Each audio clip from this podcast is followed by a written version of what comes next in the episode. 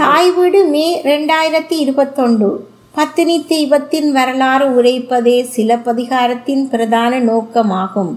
எழுதியவர் அஸ்வினி வையந்தி வாசிப்பவர் குமுதா தயஸ்வரன் அரசியல் பிழைத்தோரு கரங்கூற்றாவதும் உரைசால் பத்தினி எந்தோர் எத்தலும் ஊழ்வினை யுருத்துவம் தூட்டும் என்பதும் சூழ்வினை சிலம்பு காரணமாக சிலப்பதிகாரம் எனும் பெயரால் பதிகம் என இளங்கோவடிகள் சிலப்பதிகார நோக்கங்கள் என மூன்று வகையான நோக்கங்களை முன்வைக்கின்றார் அரசியல் பிழைத்தோர்க்கு அறங்கூற்று ஆவது மதுரையில் பாண்டியன் மாண்டதால் விளக்கம் பெறுகின்றது குறைக்காதையிலே கண்ணகி கொண்டு வந்த வழக்கினை விசாரித்து தீர்ப்பளித்து தானும் இறக்கின்றான் பாண்டியமன்னன் நெடுஞ்செழியன் இறக்கும் தருவாயில் தென்புலம் காவல் என் முதல் பிழைத்தது என்று சொல்கிறான் அதாவது பாண்டிய அரசர்கள் வழி வழி காத்து வந்த மரபை அளித்த முதல் குற்றவாளியான் என்கின்றான் இதற்கு பிறகும் தான் உயிர் வாழ்ந்தால் தன்னை முன் மாதிரியாக கொண்டு வழி வழி கொடுங்கோலர்கள் தோன்றி விடுவார்கள் என்று அஞ்சுகிறது நெடுஞ்செழியனின் உள்ளம் தான் உயிர் விடுவதன் மூலம் தன் முன்னோரான செங்கோல் முறை காத்த மன்னர்களின் மரபு தொடரும் என்று நினைக்கின்றான் அதனால் மண்பதை காக்கும் தென்புலம் காவல் என் முதல் பிழைத்தது கெடுக என் ஆயுள் என்கின்றான் இவ்வாறு கூறி பாண்டியன் மன்னன் இறப்பதன் மூலமாக மேற்கூறப்பட்ட நோக்கம் வெளிப்படுத்தப்படுகிறது இரண்டாவது நோக்கம் சால் பத்தினிக்கு உயர்ந்தோர் எத்தலாகும் இது கண்ணகியை பலரும் போற்றுவதாலும் வானவரே வந்து அவளை உன் உலகுக்கு அழைத்துச் செல்வதாலும் புலனாகின்றது கண்ணகி மதுரையை எரித்த பின்பு அங்கு இருக்க விரும்பாது அங்கிருந்து புறப்பட்டு மதுரைக்கு வழியே சேர நாட்டெல்லையில் உள்ள முருகன் உரையும் நெடுவேல் குன்றத்தை அடைந்து வெங்கை மரத்தின் கீழ் அழுது கொண்டிருந்தாள் மதுரையை விட்டு புறப்பட்டு பதினாலு நாட்கள் முடிந்த போது இந்திரனால் அனுப்பப்பட்ட தேவர்கள் அங்கு வந்து பெருமை மிக்க மரக்கற்பினலான கண்ணகியின் பெயரை சொல்லி வாழ்க வாழ்க என வாழ்த்தி அவள் மீது மலர் மாறி பொழிந்தனர் அத்தேவர்கள் ஏற்கனவே அமரன் நாடு அடைந்திருந்த கோவலனையும் தம்முடன் அழைத்து வந்தனர் இது கட்டுரை காதையில் இடம்பெறும் நிகழ்ச்சியாகும் இவ்வாறு தேவர்களினால் வணங்கப்படுவதன் மூலமாக இளங்கோவடிகளின் இரண்டாவது நோக்கம் வெளிப்படுத்தப்படுகிறது அத்துடன் பேட்டுவ வரியில் சாலினியின் மீது தெய்வம் ஏறி ஆடும்போது கண்ணகி பிற்காலத்தில் தெய்வமாகப் போகின்றாள் என அவள் கூறுவதும் அடைக்கல காதையில் கவுந்தி அடிகள் கண்ணகியின் மாதரியிடம் அடைக்கலமாக ஒப்படைக்கும் போது இவ்வளன்றி வேறு தெய்வம் யான் கண்டிலேன் என கூறுவதன் மூலமாகவும் மதுரைமாள் மக்கள் தெய்வங்கள் சூரிய பகவான் போன்றோர் கண்ணகியை வணங்குவதாலும் மேற்கூறப்பட்ட நோக்கம் வெளிப்படுத்தப்படுகின்றது மூன்றாவதாக ஊழ்வினை உறுத்து வந்து ஊட்டும் என்பது படிப்பு காலந்தொட்டு பெருமை குன்றாதிருந்த பாண்டியர் பரம்பரையில் பிறந்த நெடுஞ்செழியன் நீதி நெறி நின்று தவறியமையும் நல்லவைகளையே நாடி செய்து வந்த கோவலன் கொல்லப்பட்ட செயலும் வினையின் விளைவுகளே என மதுராபதி தெய்வங்கள் கூறுவதால் தெளிவாகின்றது மேலும் ஊழ்வினை என்னும் இவ்வியற்கை கூறு கதை இயக்கத்துக்குரிய அடிப்படை கருவியாக உள்ளது கோவலன் மதுரைக்கு செல்ல கண்ணகி அழைக்கும் பொழுது காணல் வரியில் மாதவியின் பாடலை கேட்டு கோவலன் அவளை பிரிந்து செல்லும் இடத்திலும் கோவலன் இறந்த செய்தியை கூறும் இடத்திலும் ஊழ்வினை பயனே இவற்றுக்கு காரணம் என்பது குறிக்கப்பெற்றுள்ளது சிலப்பதிகாரத்தில் நம் அகக்கண்கள் காண வில்லன் பாத்திரம் நடமாடவில்லை கதையில் பிரதான திருப்பங்களை ஏற்படுத்தவே வில்லன் பாத்திரம் படைக்கப்படுவது வழக்கம் அப்படிப்பட்ட வில்லன் பாத்திரமாக ஊழ்வினையை பயன்படுத்துகின்றார் இளங்கோவடிகள் அந்த ஊழ்வினை உருவ பாத்திரம் அல்ல அருவ பாத்திரம் கோவலனுடைய ஊழ்வினையான வில்லன் பாத்திரம் முதன் முதலில் வேலை செய்ய தொடங்கியது காணல் வரி பாடல் காரணமாக அவன் மாதவியை விட்டு பிரிந்தபோதுதான் இதனை உணர்த்தவே யாழிசை மேல் வைத்து தன் உள்வினை வந்து உறுத்தது என்கின்றார் கவிஞர் இதில் வரும் தன் என்ற சொல் கோவலனை குறிக்கும் கதையின் தொடக்கத்தில் மாதவியின் ஆடலையும் பாடலையும் அழகையும் கண்டு மயங்கி கோவலன் கண்ணகியை விட்டு பிரிந்து மாதவியின் மனை புகுந்தானே அதற்கு உள்வினையே காரணமாக்கவில்லை இளங்கோவடிகள் அது அவன் தனது மதியின்மையால் செய்த பிழை என்று கூறுகின்றார் மனிதன் தனது மதி பிறழ்ந்து தவறு செய்யும் போது அடுத்த கட்டமாக விதி வேலை செய்ய தொடங்குகின்றது என்ற உண்மையை கோவலனை கொண்டு இளங்கோவடிகள் உலகத்தாருக்கு உணர்த்துகிறார் கோவலன் மாதவியை விட்டு பிரிந்து சிலப்பதிகார கதையில் முதல் திருப்பமாகும் இந்த திருப்பத்தை ஏற்படுத்தியது கோவலனுடைய உள்வினையே என்று மேலே பார்த்தோம் கனாத்திரம் உரைத்த காதையிலே கண்ணகியை கைப்பிடித்து புகாரை விட்டு கோவலன் புறப்பட்டது கதையில் இரண்டாவது திருப்பமாகும் இதற்கும் வினையே காரணமாக்குகின்றார் வினை கடை கூட்ட வியங்கொண்டான் என்றும் சொல்லால் கோவலன் மானமுள்ளவன் அதனால் தன் பத்தினியோடு நாடுவிட்டு பெயர்வதனை ஊரிலுள்ளோர் கண்டுவிடாதபடி கதிரவன் அடிவானத்திலே எழுவதற்கு முன் உள்ள இருள் சூழ்ந்த விடியற்காலை நேரத்தில் புறப்பட்டான் கட்டுரை காதையில் மதுராபதி தெய்வம் கண்ணகிக்கு கோவலன் கொலையுண்டதற்கும் நெடுஞ்செழியன் நீடி நீதி தவறியமைக்கும் கோவலன் முற்புறப்பிலே சங்கமன் நீலி தம்பதியினருக்கு செய்த குற்றமே காரணமென கூறுகின்றது இச்சந்தர்ப்பங்களிலிருந்து மூன்றாவதாக நோக்கம் வழிபடுவதை அறிய முடிகின்றது மேலும் புகாரில் மாதவியை பிரிந்ததுமே கண்ணகியை அடைந்து சலம் புனர் கொள்கை சலதியோடு ஆடி உலந்தரு வான்பொருள் குன்றம் தொலைந்த இளம்பாடு நானு தரும் எனக்கு கனாத்திரம் முறைத்த காதை என்ற கோவலன் கூறிய போது சிலம்பு உள கொள்க என்றுதான் கண்ணகி கூறினாள் அதாவது தனது காற்றிலம்புகள் இரண்டையும் கொடுப்பதாகத்தான் கண்ணகி கூறினாள் அப்படியிருந்தும் மாதரி இல்லத்திலேயே கண்ணகியிடம் விடைபெற்ற கோவலன் ஒற்றை சிலம்பை தான் விட்டு வர புறப்பட்டான் என்பது வியப்பை தருவதாக இருக்கின்றது கண்ணகி தந்த இரண்டு சிலம்புகளையும் விட்டு பொருள் தேட கோவலன் முயன்றிருப்பானானால் கதையின் போக்கே ஒரு விதமாக அமைந்திருக்கும் கோவலன் ஒற்றை சிலம்பை கொண்டு சென்றதற்கு இளங்கோ சொல்லும் காரணம் வினையின் காலம் என்பதுதான் இச்சந்தர்ப்பத்திலிருந்தும் மூன்றாவதாக இளங்கோவடிகள் கூறிய நோக்கம் வழிபடுவதனை அறிந்து கொள்ளலாம் புகார் மதுரை காண்டங்களிலே உள் நோக்கங்களை விளக்கமடைகின்றன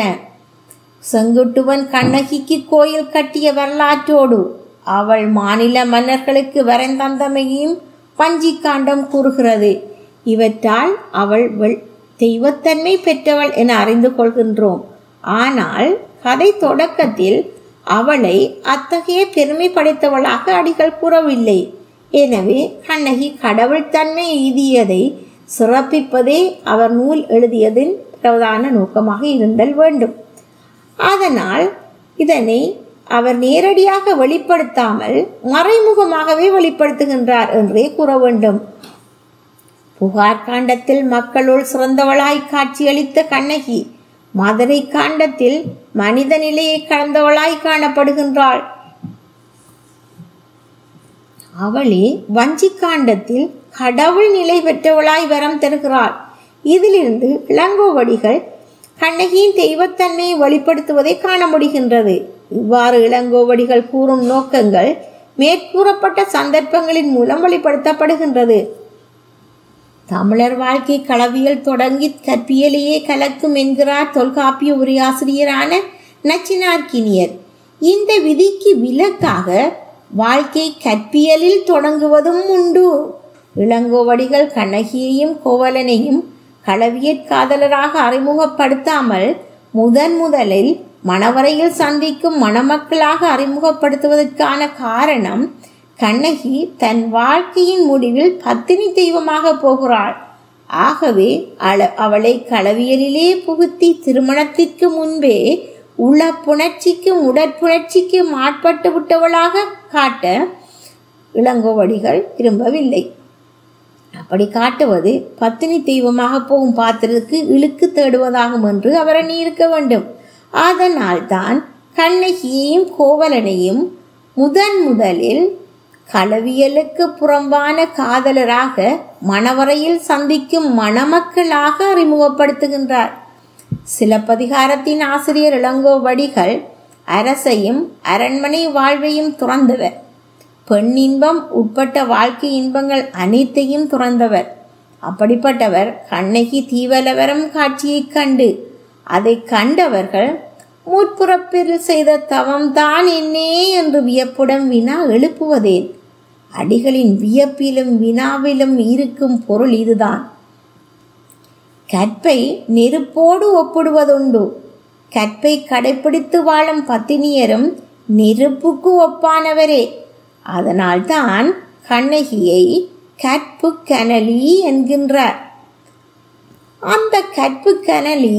அந்தன புரோகிதர் வளர்த்த சிறு தீயை வலம் வருகின்றாள் என்றால் அது இளங்கோவிற்கு வியப்புக்குரிய நிகழ்ச்சி அகப்படுகிறது ஒரு தீ இன்னொரு தீயை வலம் வருவது அவருக்கு விந்தியாகப்படுகிறது நாளை மதுரை மாநகரிலே அக்கினி கடவுளே கண்ணகி முன் பய பகுத்தியுடன் தோன்றி மா பத்தினி நின்னை மானப்பிழைத்த நாள் பாயறி இந்த பதியூட்ட பண்டையோரால் ஏவல் உடையேயானால் யார் பிழைப்பார் இங்கு என்று ஏவல் கேட்கப் போகின்றது அப்படிப்பட்ட பத்தினி தெய்வம் அந்தனர் வளர்த்த சிறிய தீயை வலம் வருவது விந்தைதானே இதை நினைக்கும் போது கண்ணைக்கு தீயை வலம் வந்த காட்சியை காண கொடுத்து வைத்தவர்களின் பேட்டினை நினைத்து இளங்கோ பெருமூச்சு விடுகிறார் களத்திறம் உரைத்த காதையில் கண்ணகி சொன்ன கனவை கேட்ட தேவந்தி கண்ணகி நீ உன் கணவனுக்கு கசப்பாகி விடவில்லை உட்பிறப்பிலே ஒரு நோன்பினை செய்வா செய்யாத தவறு இழைத்தாய் காவேரி கடலோடு சேருமிடத்து அருகேயுள்ள நெய்தல் நிலத்து கனலிலே சோமகுண்டம் சூரியகுண்டம் என இரு பொய்கைகள் உள்ளன அவற்றின் துறைகளிலே மூழ்கி அங்குள்ள காமவேள் கோயிலை தொழுத பெண்கள் பிரிந்த கணவரை திரும்பவும் அழைந்து உலகிலே இன்ப வாழ்வு எய்துவர் மறுமையிலும் போகபூமியிலே பூமியிலே கணவனுடன் கூடி இன்புறுவர் நாமும் அங்கு சென்று நீராடுவோம் வாகென்று அழைத்தாள் தேவந்தி கூறியதை கேட்ட கண்ணகி காமனை தொழுவது கற்புடைய மகளிர்க்கு பெருமை தருவது என்று என கூறினாள் அந்நிகழ்ச்சி தெய்வத்தன்மை பொருந்திய கண்ணகியின் பெருமையை வெளிக்காட்டுகின்றது வெட்டுவ வரியில் வேடர்கள் வாழும் பகுதியை கண்ணகி கோவலன் கவுந்தியடிகள் ஆகியோர் கடந்து சென்றபோது வியத்தகு நிகழ்ச்சி ஒன்று ஏற்பட்டது வேடர்கள் தங்கள் தெய்வமாக கொற்றவைக்கு விழா கொண்டாடி வழிபாடு செய்யத் தொடங்கினர் வழிபடும் உரிமை கொண்ட சாலினி என்பவளை ஒற்பனை செய்து கொட்டவையின் திருமுன்னர் நிறுத்தினர்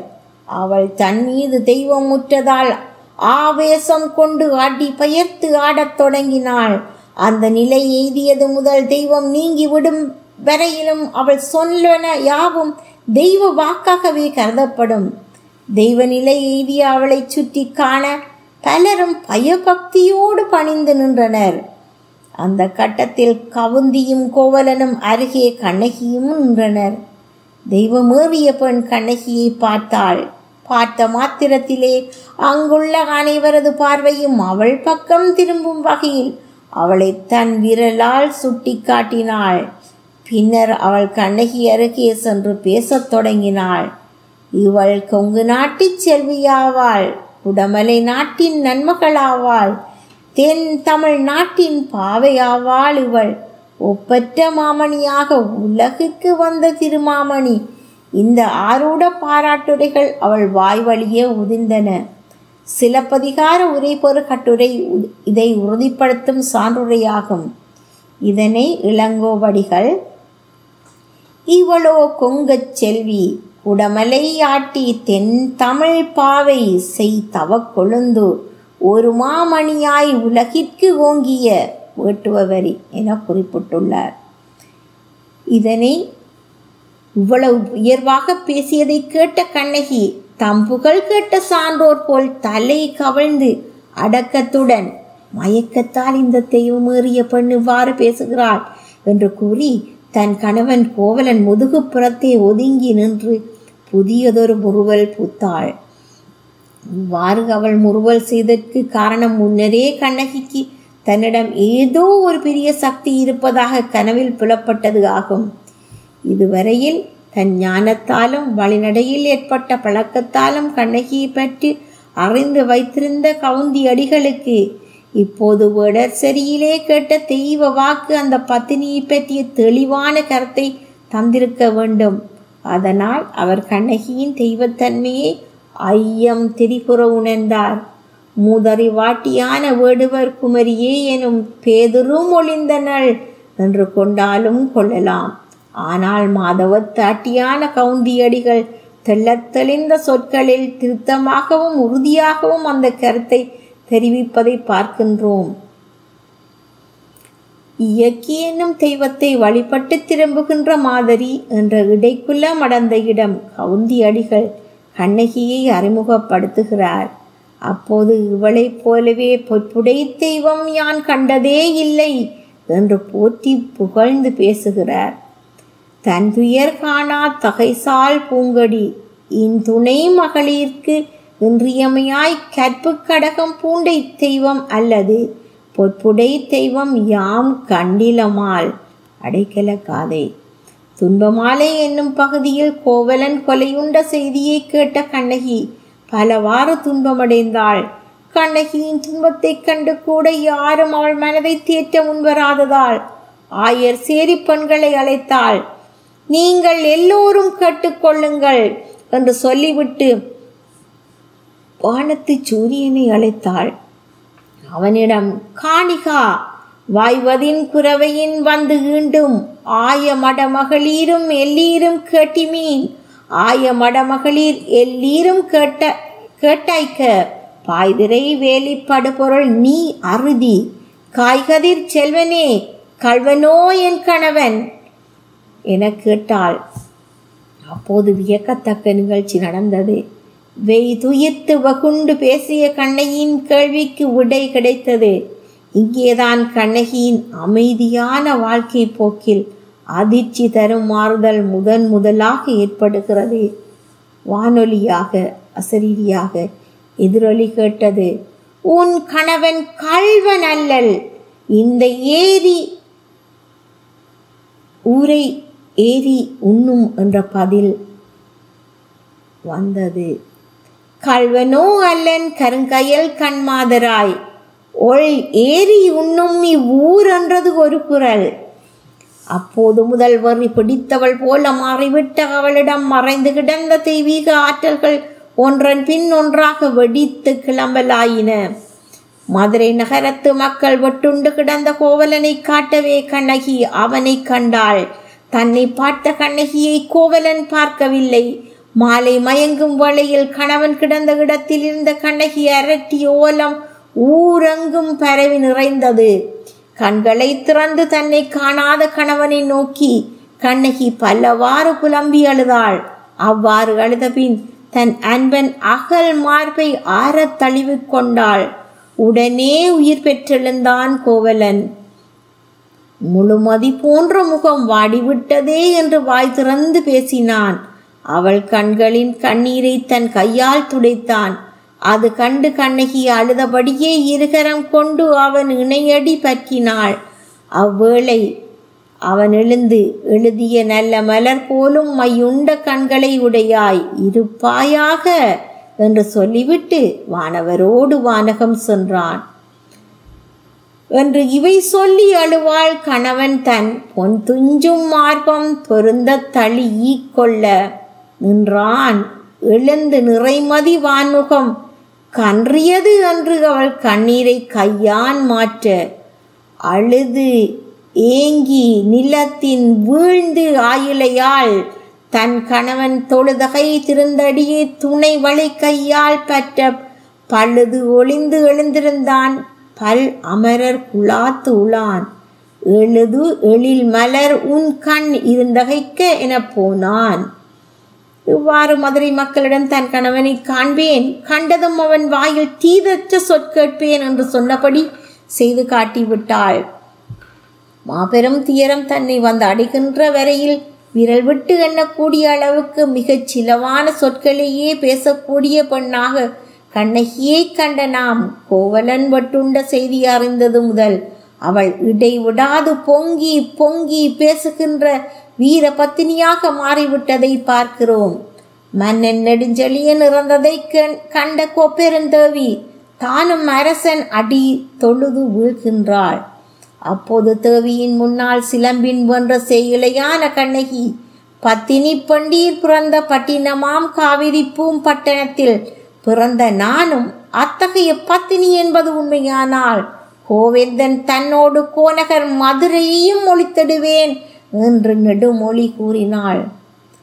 மட்டுகார் குழலால் பிறந்த பதி பதிப்பிறந்தேன் பட்டாங்கியானும் ஓர் பத்தினியே ஆமாகில் ஒட்டேன் அரசோடு மொழிப்பேன் மதுரையையும் என் பட்டிமையும் குருவாய் நீ சொல்லுதல் யார்க்கும் மனிது சொல்லிய வண்ணம் செய்தலோ அரிது சிகற்கரிய செய்தாரை என்றும் பிரித்து பேசுவர் மாதரி கண்ணகி நெல்லால் சூழிரைத்த வண்ணமே செய்து காட்டினாள் தன் மாடக்கூடலாம் மதுரை நகரத்து மகளிரை அழைத்தாள் மைந்தரை அழைத்தாள் வானத்து கடவுளரை அழைத்தாள் மாதவத்தோரையும் அழைத்தாள் அழைத்து சொன்னால் கேட்டுக்கொள்ளுங்கள் பேதையேன் காதலன் கோவலனுக்கு பேரிடரும் பெரும்பலியும் தந்ததால் குற்றமில்லை என் செயலில் என்றெண்ணி கோநகரை சூறுகின்றேன் என்று தனது இடது முலையை திதிகி எடுத்தாள் மட்டார் மருகின் மணிமுலையை வட்டித்து விட்டாள் எறிந்தாள் விலங்கு இளையாள் மதுரையில் தீ எழுந்தது பொற்றோடியவ புகையழல் மண்டிட்டே நல்தேரோன் கூடல் நகர் மீனடுங்கச் செய்யும் இதனோடு அவள் செய் இயல் நின்று விடவில்லை மேலும் தொடர்கிறது பத்து நியர் பிறந்த பதியிலே பிறந்த கண்ணகி மணிமுலையை வட்டித்து வீதியிலே எறிந்த போது நீல நிறமேனியும் சிவந்த வண்ணச்சடையும் கொண்ட நெருப்பு கடவுள் அவள் முன்னே தோன்றி மா பத்தினி உனக்கு தவறளித்த காலத்து இந்த ஊரை எரியூட்ட வேண்டும் என்று முன்னரே எனக்கு கட்டளை உண்டு அதனால் இப்போது எரித்து விடுவேன் தப்பி பிழைக்குமாறு காப்பாற்றப்பட்ட வேண்டியவர்கள் யார் யார் என்று